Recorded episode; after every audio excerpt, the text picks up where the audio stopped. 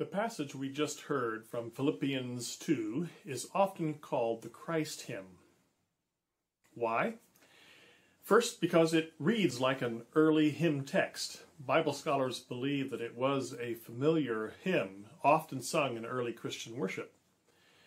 And second, it's an ode to the character of Christ, thus a Christ hymn.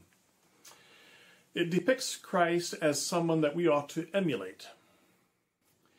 In fact, before quoting the hymn, Paul pleads for the church at Philippi to make his joy complete by acting like Christ, to copy Christ's way of being, by acting like the body of Christ that they were, like a, a single body instead of a collection of competing individuals trying to one up each other. Instead, Paul urged them look after the interests of others before your own. Let the same mind be in you that was in Christ Jesus. And no, he didn't mean we need to think every thought that Christ thought. What he meant was have the same mindset that Jesus had. And then Paul quotes this hymn, which describes exactly what that mindset was. The mind of Christ was not geared toward asserting his own rights or taking advantage of his position even though he was in the form of God, he did not regard that equality with God as something to be exploited. But instead, he emptied himself, taking the form of a servant, being born in human likeness.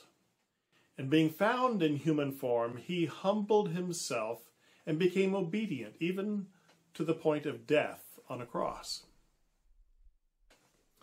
Now, this is not an emptying that creates a vacuum. It's an emptying that paradoxically fills us to the fullness of life that God intended for us, just as it did for Jesus when he did it. When we pour ourselves out in love, we become something more than if we served only our own ego needs. This is the connection between acts of mutual love and belonging. When each one for the other will not hesitate to pour out. When we do that, we participate in the creation of a new community, which is God's doing. We don't become the place of belonging that God desires of us until we take on this Christ like mindset of sacrificial mutual transformational love for one another. So may it be. And again, we invite your stories because communities are formed by shared stories. We will now hear three short stories responding to this prompt. Where have you seen sacrificial love at work in the church community? either as a recipient of someone else's Christ like love or perhaps even as the one who chose to act in that self emptying way toward another.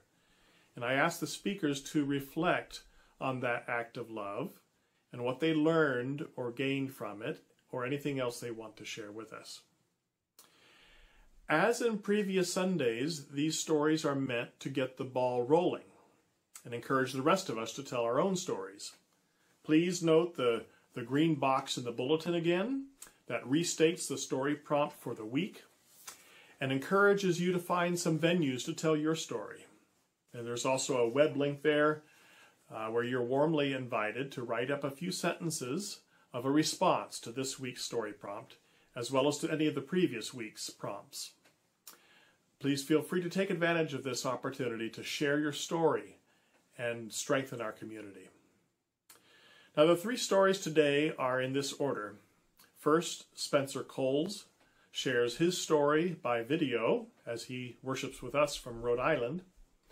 And then two persons will share their stories from the pulpit. First, Donna Shank, and then Joe Lapp. Again, the question is where have you seen sacrificial love at work in the church community? We begin with Spencer. Good morning. My name is Spencer Cowles. When my wife Shirley died after 43 years of marriage, I felt crushed, alone, abandoned. Ours had been a happy marriage, and our family of three children a very close one. We loved being together, but now all that would be lost because Shirley was the heart of the family. I was immediately surrounded and undergirded by people of the church. I remember running into one person I hardly knew at the grocery store. She stopped and told me that she had been thinking about me and praying for me often. And then she said, I want you to tell me how you're really doing. That allowed me to be honest with her, and I told her that I was terrible. There was healing in that for me, to be able to grieve deeply and not have to hide how I was feeling. Jesus did this too. He stopped. He always had time for those in need. I love the account where he was approaching Jericho, surrounded by a great multitude of people. But he stopped when a blind man called out, asking for mercy, and then Jesus restored his sight. He set aside everything and emptied himself to care for that one person. Throughout my grief over the death of Shirley, and more recently over the death of my daughter Sarah, I have felt this too. I have felt the people of the church being as Jesus, setting aside their own interests and emptying themselves to care for me.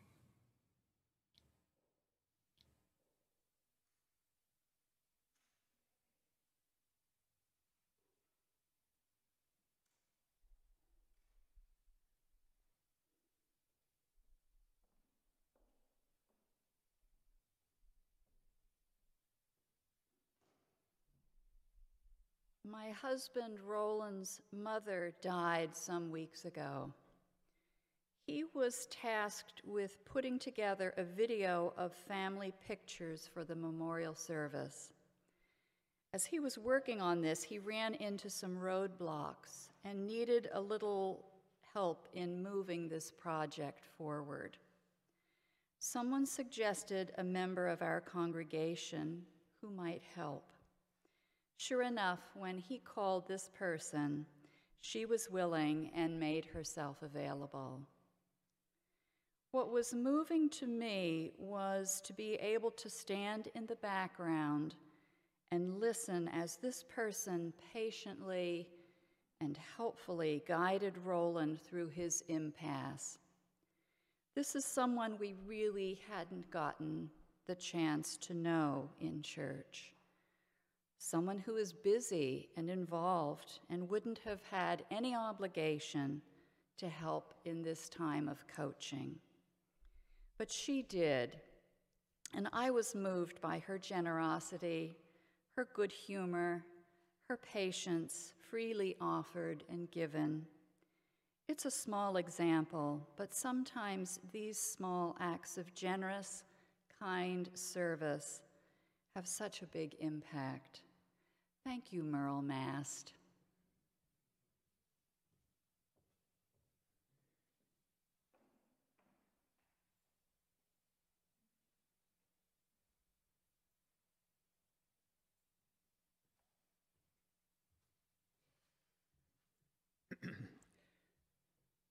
the phrase from Philippians 2 4 look not to your own interests, but to the interests of others.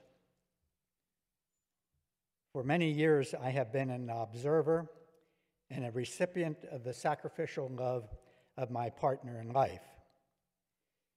Many of you in the congregation, the Harrisonburg community, and international guests have received and observed her sacrificial love.